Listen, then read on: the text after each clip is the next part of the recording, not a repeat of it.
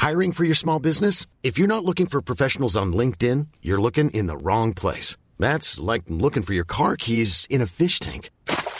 LinkedIn helps you hire professionals you can't find anywhere else, even those who aren't actively searching for a new job but might be open to the perfect role. In a given month, over 70% of LinkedIn users don't even visit other leading job sites. So start looking in the right place. With LinkedIn, you can hire professionals like a professional. Post your free job on linkedin.com slash people today. Vacanze in Sicilia o in Sardegna. Con i traghetti GNV porti tutto quello che vuoi, ti rilassi fino a destinazione e se prenoti entro il 14 maggio, posto ponti a partire da 33 euro. Non c'è modo migliore per andare in vacanza. Scopri i dettagli su gnv.it. Offerta valida sulle linee Napoli-Palermo e Genova-Olbia, 10.000 posti disponibili. Before Sarah discovered ChumbaCasino.com, she enjoyed chamomile tea Come on, big jackpot. and being in PJs by six. Let's go. The new fun Sarah often thinks about the old boring Sarah Yes. and wonders if that Sarah ever really existed. Chumba Casino has over 100 casino style games. So join today and play for free for your chance to redeem some serious prizes. No purchase necessary. Void where prohibited by law. 18 plus. Terms and conditions apply. See website for details. Judy was boring. Hello. Then Judy discovered ChumbaCasino.com. It's my little escape. Now Judy's the life of the party. Oh, baby, Mama's bringing home the bacon. Whoa! Take it easy, Judy.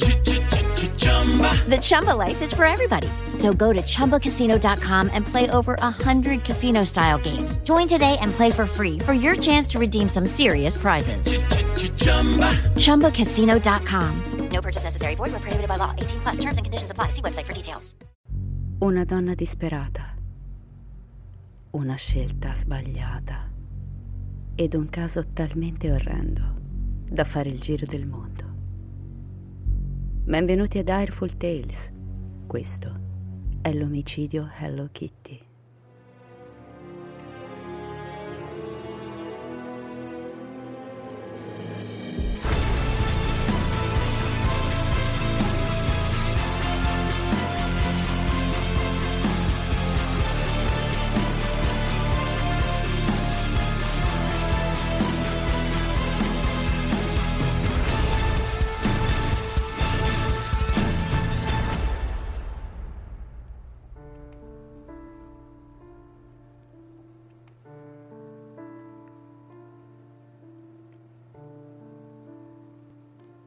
Voglio iniziare affilata come un coltello. Cos'è una prostituta? Stanno là, buttate sulle strade più marce di città, trascinando i loro tacchi alti al ritmo dei semafori rossi, come fantocci di carne prelibata e proibita. Non hanno amore da donare, sono senza morale e si vendono per una dose. Le puttane sono sirene senza cuore attaccate al denaro come neonati ai capezzoli delle madri. Madri, questo certamente non sono. Come possono crescere qualcuno quando nemmeno sanno prendersi cura di loro stesse? Oh no, ma sto esagerando. Nessuna persona buona di cuore penserebbe una cosa tanto cruda. Eppure ho chiesto cos'è una prostituta, non chi è e scommetto che la maggior parte di voi nemmeno ci ha fatto caso. Cos'è quindi una prostituta? Per la società è un oggetto, notoriamente sporco, ma che all'occorrenza può tornare utile. Non ci interessa la vita che fa, cosa prova, cosa raccontano i suoi occhi. E quando una prostituta muore, è solo l'ennesima prevedibile fine di una donna che ha abbandonato se stessa. La notizia arriva e non ha alcun effetto su di noi. La prostituta è un involucro senza anima, quindi perché dovremmo soffrirne? È il 1999 a Hong Kong, una città in rapido cambiamento alla ricerca di un'identità. Nel 1997 l'amministrazione britannica è terminata, dopo 156 anni, e 6 milioni e mezzo di sudditi coloniali sono tornati al dominio cinese. Le enormi fasce di spazio verde del territorio stanno scomparendo per far spazio a grattacieli di 70 piani. Le macchine scavatrici di tunnel lavorano 24 ore su 24 per dare alla città uno dei sistemi di metropolitana più avanzati e più serviti al mondo. La violenza estrema delle triadi sembra ormai essere in gran parte confinata al passato, mentre Hong Kong si trasforma nel quadro della modernità e dello splendore. Questo fino al maggio del 1999, quando una quattordicenne angosciata entra nella stazione di polizia di Waimaitei, affermando che per diverse settimane ogni suo momento, sia di veglia che di sonno, è stato tormentato dal fantasma di una giovane donna, insanguinata e picchiata. A quanto pare il fantasma è a malapena riconoscibile come essere umano, a causa della sofferenza fisica sopportata in vita. Fili sfilacciati di filo elettrico che un tempo legavano le braccia dello spirito sono ancora incastrati nei tagli dei polsi dello spettro. Il suo volto sfigurato e deformato, come se avesse sopportato settimane di percosse crudeli incessanti. Lo spettro geme come una banshee, implorando che la sua tortura giunga al termine. Inizialmente la polizia non presta attenzione alla giovane ragazzina, liquidando le sue affermazioni come un elaborato stratagemma per attirare l'attenzione o un episodio psicotico alimentato dalla droga. Il sergente alla scrivania fa sedere l'adolescente e stufo di avere a che fare con lei, prende il suo telefono per cercare di contattare i suoi genitori. Ma improvvisamente la ragazzina apre appena le labbra e dice qualcosa che congela la gente. L'ho uccisa io. Sotto ulteriore interrogatorio la ragazza rivela che il suo incubo è tutt'altro che una fantasia. In realtà sta vedendo lo spirito di una giovane donna che lei e altri tre uomini hanno torturato insieme per settimane prima che morisse.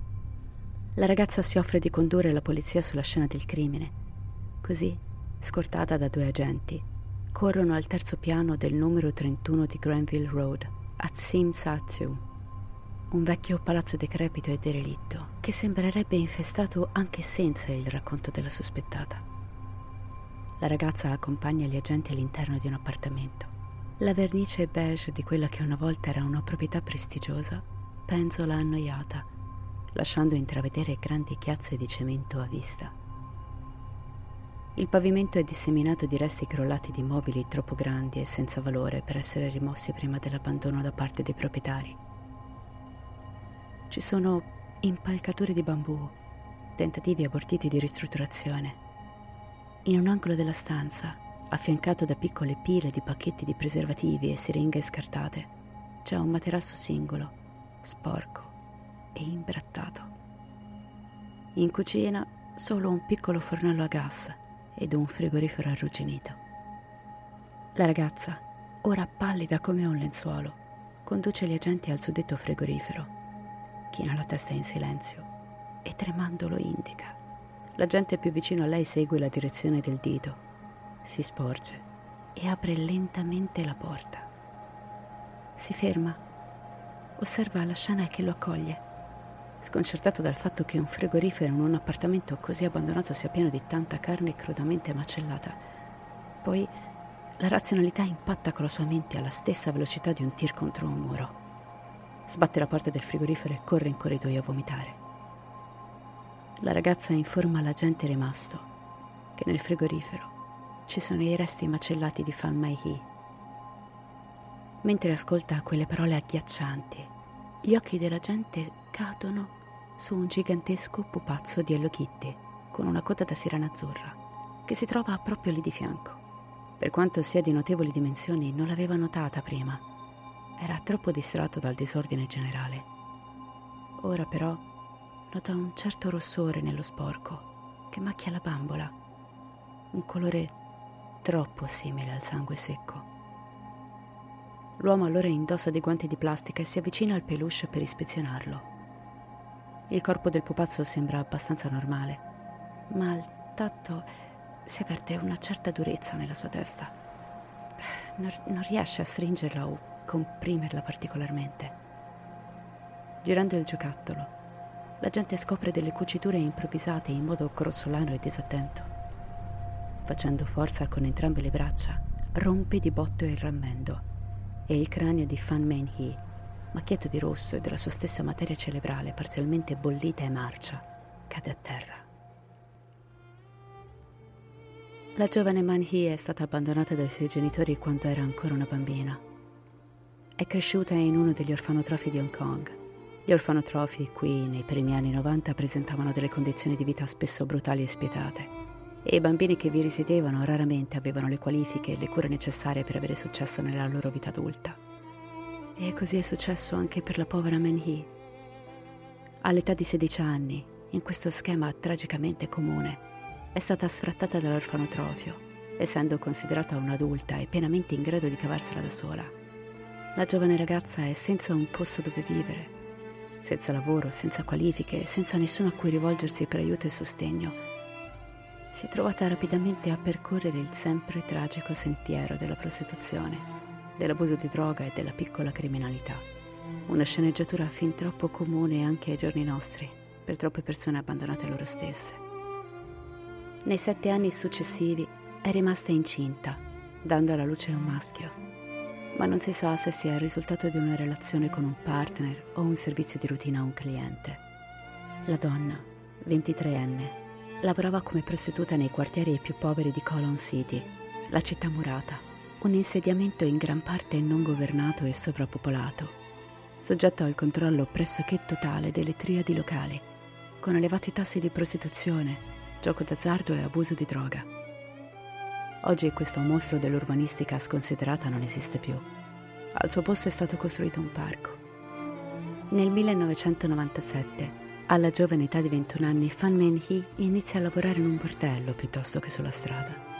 La prostituzione a Hong Kong si trovava e si trova tuttora in una torbida zona grigia della legge, non esattamente illegale, ma nemmeno legale. L'atto della prostituzione in sé era consentito, ma avere un protettore il mantenimento di un locale per il vizio, l'indurre o procurare un'altra prostituta e il vivere sulla prostituzione di altri erano fuori legge. Questo ha creato la situazione unica di Hong Kong in cui i papponi si sono ramificati nel settore immobiliare, comprando appartamenti e unità in edifici più economici e convertendoli in numerosi micro appartamenti. I padroni di casa, poi, li affittavano esclusivamente a prostitute a un prezzo di gran lunga superiore a quello di mercato, dove le ragazze esercitavano il loro mestiere in modo perfettamente legale. Era questo il tipo di struttura in cui la ventunenne Man Hee si trovava a vivere e lavorare. La giovane donna credeva di essere più al sicuro in un locale del genere, e statisticamente lo era, ma il suo padrone di casa e molti dei suoi clienti erano membri delle Triadi, l'organizzazione criminale di stampo mafioso di origine cinese. Dopo due anni di attività in questo bordello, Fan Man Hee era a detta di tutti una delle favorite tra i disgustosi uomini che si presentavano al locale. Uno dei suoi clienti abituali era il 34enne Chang Man Lok. Man Lok chiedeva spesso di Man Lee personalmente. Attraverso questa relazione regolare, Man Hee divenne intimamente consapevole della professione della triade di Man Lok e dei generosi dividendi che produceva sul suo conto in banca. Una persona nel pieno controllo della sua vita e delle proprie facoltà mentali sa benissimo che rubare porta solo guai, specialmente se si sceglie un mafioso come obiettivo. Ma Fan Men Hee aveva la personalità completamente erosa da un'esistenza di dolore e dalla dipendenza di droga. Arriviamo così al 1999, in una notte con suo figlio alla disperata ricerca di cibo e ogni cellula e fibra del suo corpo che grida per la sua prossima dose. Fan Men Hee vede un'opportunità di poter sopravvivere ancora 24 ore e nella foga del momento la coglie. Dopo aver soddisfatto i piaceri sessuali di Chang Man Lok, la ragazza scorge sul pavimento il portafoglio ben riempito dell'uomo che sporge dai pantaloni. La disperazione della giovane prende il sopravvento. Dà una rapida occhiata alle sue spalle, assicurandosi di non essere vista e poi strappa il portafoglio dalla tasca e lo nasconde nella stanza in disordine. Ma mentre si infila la gonna, un momento di rapida lucidità la colpisce, drenando istantaneamente tutte le emozioni dal suo corpo, sostituendole con puro terrore. Cosa succederà quando il suo cliente toccherà la tasca e la troverà vuota? Con suo grande sollievo l'uomo però si rimette i pantaloni senza pensarci troppo. La ragazza ringrazia come al solito e andandosene se ne va per la sua strada. La porta si chiude. Manhi si lascia andare sul letto, quasi svenendo dall'ansia. Tira Un respiro di sollievo. È stato un gesto davvero stupido, ma andrà tutto bene. Ci vorranno secoli prima che Changman si accorga del portafogli. E allora penserà semplicemente che l'ha perso sulla sua strada. Abbiamo un rapporto cordiale, non c'è modo che lui sospetti di me. Povera Man Yin, minuta, carica di un bagaglio di dolore che la appesantisce fino alle ginocchia. Speranzosa di poter cambiare vita e vivere un'alba senza angoscia. È terribile, ma la ragazza si sta sbagliando di grosso. Chunkman Locke esce dal palazzo, crepa di sete, e così si dirige al più vicino 7-Eleven per prendere qualcosa da bere. Come ovvio che sia, viene colto dal panico nel momento in cui allunga la mano per estrarre il portafogli e scopre di averlo perso. Così ripercorre mentalmente i suoi passi. Ed un tratto, il panico nella sua mente viene sostituito da una rabbia incontenibile. Aveva il portafoglio quando aveva pagato Manihi solo mezz'ora fa. Esce dal negozio con il passo di un uomo posseduto da un demone guerriero e si dirige nuovamente verso il bordello. Entrando sposta di peso la folla di uomini che aspetta fuori, abbaiando Toglietevi dai piedi! Quella puttana mi ha rubato i soldi! Bussa con violenza sulla porta di Manihi minacciando di toglierla dai cardini se non aprirà immediatamente. Fan Man-hee, pallida come un fantasma e consumata dalla paura, apre lentamente la porta, che viene però sfondata dalla potenza dell'uomo. La spinge a terra, afferra per il colletto, le tira la testa verso di sé e le ringhia due parole. Portafoglio. Ora. Man-hee tremando gli porge il portafoglio. L'uomo lo afferra per assicurarsi che i suoi soldi siano ancora presenti. Poi spiega alla giovane a denti stretti che come risarcimento per l'insulto gli deve 10.000 dollari hongkongheresi. Ovviamente Fan Mahi non ha quel denaro, né sulla sua persona né nel suo conto bancario. Supplica Changman Lok, spiegando che ha intenzione di pagare ma, ma ha bisogno di tempo per trovare tutti quei soldi. Non potendo fare molto altro, il mafioso lascia la sua stanza avvertendola che sarebbe tornato presto a prendere ciò che gli spetta. Chagman Locke sa che Fan Man Hee ha ampie possibilità di fuga. Entro 24 ore potrebbe fuggire nel Regno Unito o sparire nel profondo della Cina continentale e con lei sia il suo compenso che la soddisfazione del suo orgoglio. Quindi non ci mette molto a tornare da lei. Il gangster si presenta il mattino dopo al bordello, ma quando entra trova le seducenti luci viola del posto di lavoro di Manhi spente e capisce subito che la ragazza è fuggita. Arruola due scagnozzi, il 27enne Lang Xing-ho e il 21enne Long Wal-hun. Notte dopo notte battono i vari quartieri a luce rosse di Hong Kong, ragionando sul fatto che se è ancora in città avrà bisogno di soldi e non potrebbe ottenerli in altro modo se non prostituendosi. Perlustrano Wan Chai, un quartiere dell'isola di Hong Kong frequentato per lo più da espatriati europei, ma non c'è traccia della ragazza. Vanno a Sham Shun Po, un quartiere di Hong Kong fortemente abitato da minoranze etniche, in cui diversi ambienti potrebbero fornirle una copertura, ma la giovane non è nemmeno lì. Gli uomini sono implacabili e instancabili, finché per pura fortuna, nel marzo del 1999, la trovano mentre lavora a un angolo di strada si tuffano fuori dall'auto e la sbattono nel bagagliaio, allontanandosi nella notte. Portano Manhi in una delle proprietà della loro triade. 31 Granville Road, Chankman Lock, Longxing Ho e Long Wai Lon. Hanno un piano abbastanza semplice quanto abominevole. Istituire il decrepito appartamento come bordello, imprigionare Fan Manhi all'interno e costringerla a fare sesso con i clienti dei gangster scelti per pagare il suo debito ma questo già orribile progetto cambia direzione, inzuppandosi rapidamente di un colore più scuro e denso, dalla brutalità inaudita.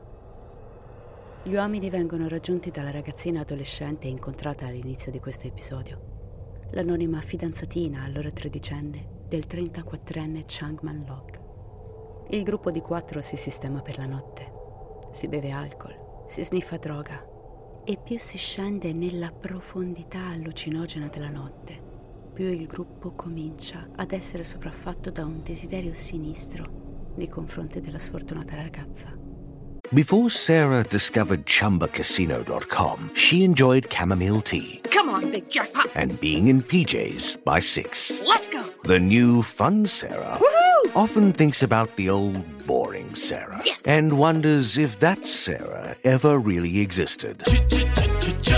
Chumba Casino has over 100 casino style games. So join today and play for free for your chance to redeem some serious prizes. No purchase necessary. Void where prohibited by law. 18 plus. Terms and conditions apply. See website for details.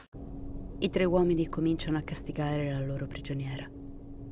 Iniziano a schiaffeggiarla e presto le mani si chiudono e gli schiaffi si trasformano in pugni, che si trasformano in calci, che divengono pestaggi con utensili da cucina, bastoni di bambù e barre di metallo. Questo crescendo di violenza si intensifica per tutta la notte. Fan Manhi viene spogliata di ogni brandello della sua umanità e ridotta a nient'altro che un sacco da box umano per un gruppo di animali sadici e deformi, mascherati da piccoli gangster. La ragazzina tredicenne diventa una complice volontaria, infliggendo alla povera ragazza una violenza pari a quella dei suoi complici maschi. Arriva l'alba di un nuovo giorno e sarebbe consolante pensare che con il mattino tutto sia finito. Ma questa orribile tortura diviene la routine del gruppo. L'unica tregua da questa umiliazione fisica è rappresentata dai momenti in cui viene sottoposta all'umiliazione emotiva, in merito alla sua vita e al suo lavoro da sporca puttana. Ed anche questo peggiora con il tempo. Quando si sparge la voce nella zona che c'è una prostituta che può essere maltrattata senza lamentere da parte del suo protettore, e il suo stato sempre più a pezzi non fa altro che allontanare i clienti relativamente convenzionali, attirando una lunga fila di sadici maniaci e crudeli al loro posto. Mentre la situazione peggiora per Fan Man Hee nelle settimane seguenti, la tortura fisica non è più sufficiente per i suoi rapitori. Cominciano a torturarla anche emotivamente, costringendola a sorridere durante le percosse, a ringraziare per la sua punizione, a fare monologhi su quanto amasse essere punita e quanto fosse grata per aver avuto l'opportunità di essere assolta dal suo peccato contro Changman Lok. Il rifiuto o la mancanza di entusiasmo nell'esecuzione di questi comandi porta solo a percosse più dure. Con il tempo le condizioni della povera ragazza sono così misere che anche gli uomini più depravati di Hong Kong si rifiutano di dormire con una donna che assomiglia più di tutto a un cadavere. Il gruppo non è più in grado di guadagnare con lei e lei non è in grado di fare nulla per saldare il suo debito. Non che questo importi ai suoi rapitori, per loro non si tratta più di questo. Ora godono solo dell'estasi perversa della loro brutalità. Iniziano a bruciarla, facendo gocciolare la cera calda delle candele sul suo corpo usano un accendino per sciogliere la plastica su di lei e danno fuoco a piccoli pezzi di legno che posizionano sul suo corpo. Le tengono i palmi delle mani e le piante di piedi sulla stufa a gas, così che non possa nemmeno afferrare o camminare senza un'agonia paralizzante. E questo non è ancora abbastanza. Versano alcol puro sulle sue ferite aperte, prima di riempirle di feci per provocare infezioni. La tortura alla fine si intensifica a tal punto che Fan Menichi non reagisce più. Non si può dire nemmeno che sia viva. Ormai è solo una carcassa malconcia e ammaccata che aspetta di morire. Questo annoia il gruppo, che non trova più la tortura particolarmente gratificante, visto che la ragazza non grida più pietà. Le legano dunque i polsi con del filo elettrico e la appendono al soffitto. Il 15 aprile del 1999 avviene l'inevitabile. Il gruppo esce per una festa e come da routine chiudono Fan Man Hee nel bagno in modo che non possa scappare. Al loro rientro, la ragazza di Chang Man Lok va a usare il bagno e lì trova Man Hee morta nella vasca. Finalmente la giovane si è lasciata andare, dopo un mese di brutale sofferenza. Il suo corpo è così martoriato che sembra già in decomposizione prima ancora di morire. Sangue, pus dalle ferite e altri fluidi corporei si stanno accumulando sul fondo della vasca in cui giace e l'odore di carne umana in putrefazione riempie già l'aria dell'appartamento. A questo punto non sarà uno shock per voi sapere che Fan Manhie non è concessa alcuna dignità nemmeno nella morte. I suoi assassini vogliono sbarazzarsi del suo cadavere il più velocemente e opportunamente possibile. Non deve essere identificata. Deve crepare come un'inutile creatura ignota Così macellano il suo cadavere in parti abbastanza piccole da entrare nella loro pentola. Lessano i resti in modo che la carne si separi dall'osso. Poi li conservano nel frigorifero per fermare l'ulteriore decomposizione e per tentare di contenere l'odore. Come perverso trofeo, gli assassini cuciono il suo cranio bollito nel pupazzo di Lochitti.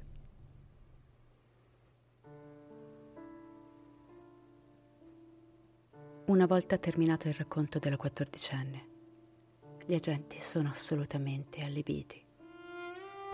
Viene immediatamente lanciata una caccia all'uomo su tutto il territorio per arrestare tutti e tre gli uomini. Meno di 24 ore dopo l'ingresso in stazione dell'adolescente, Chang Mellock, intento a godersi il dim sum in un ristorante sulla strada, diversi isolati dalla scena del delitto, viene bloccato da un camion blindato. Gli agenti della Special Duties Unit, vestiti da capo a piedi di nero, trascinano via il criminale dalla sua sedia e lo arrestano. Poco dopo, vengono catturati anche Long Xing-ho e Long Wai-lung. Sotto interrogatorio, i tre sospetti forniscono la stessa identica testimonianza. Gestivano solo un bordello illegale. Falman He era entrato al loro servizio consensualmente. Era solo una tossicodipendente che era morta di overdose e per paura di rappresaglie sia dal sistema legale che dai loro superiori della triade avevano deciso di farla sparire. Gli uomini vengono interrogati a fondo dagli psichiatri che non trovano la minima traccia di disturbi o malattie mentali.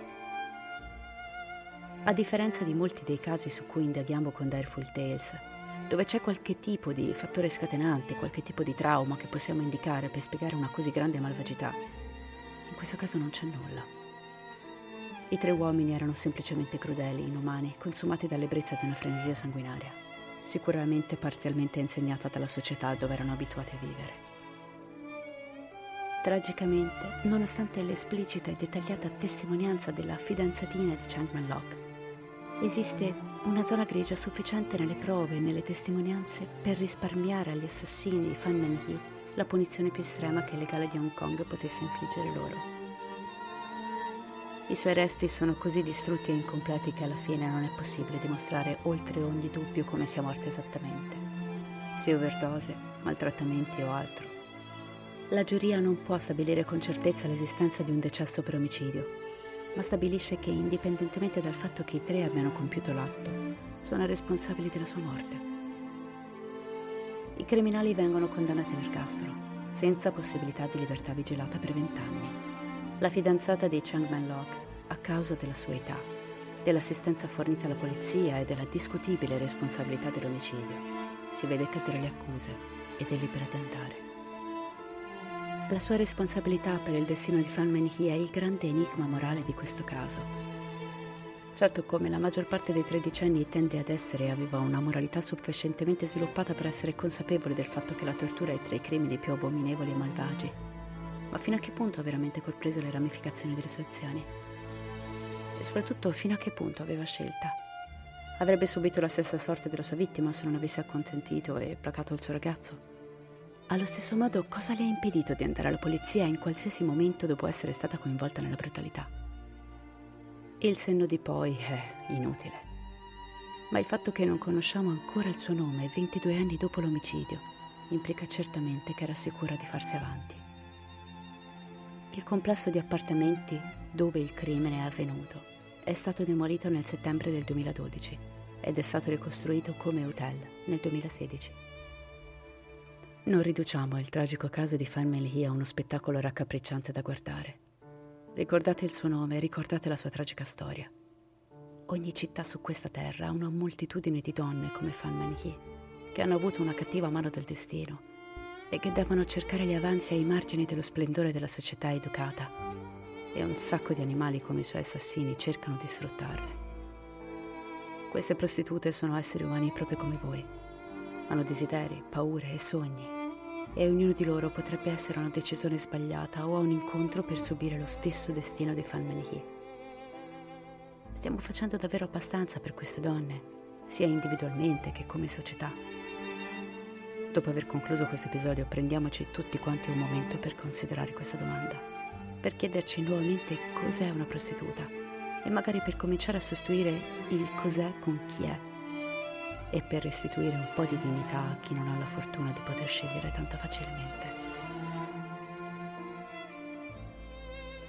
Io spero che questo episodio vi sia piaciuto.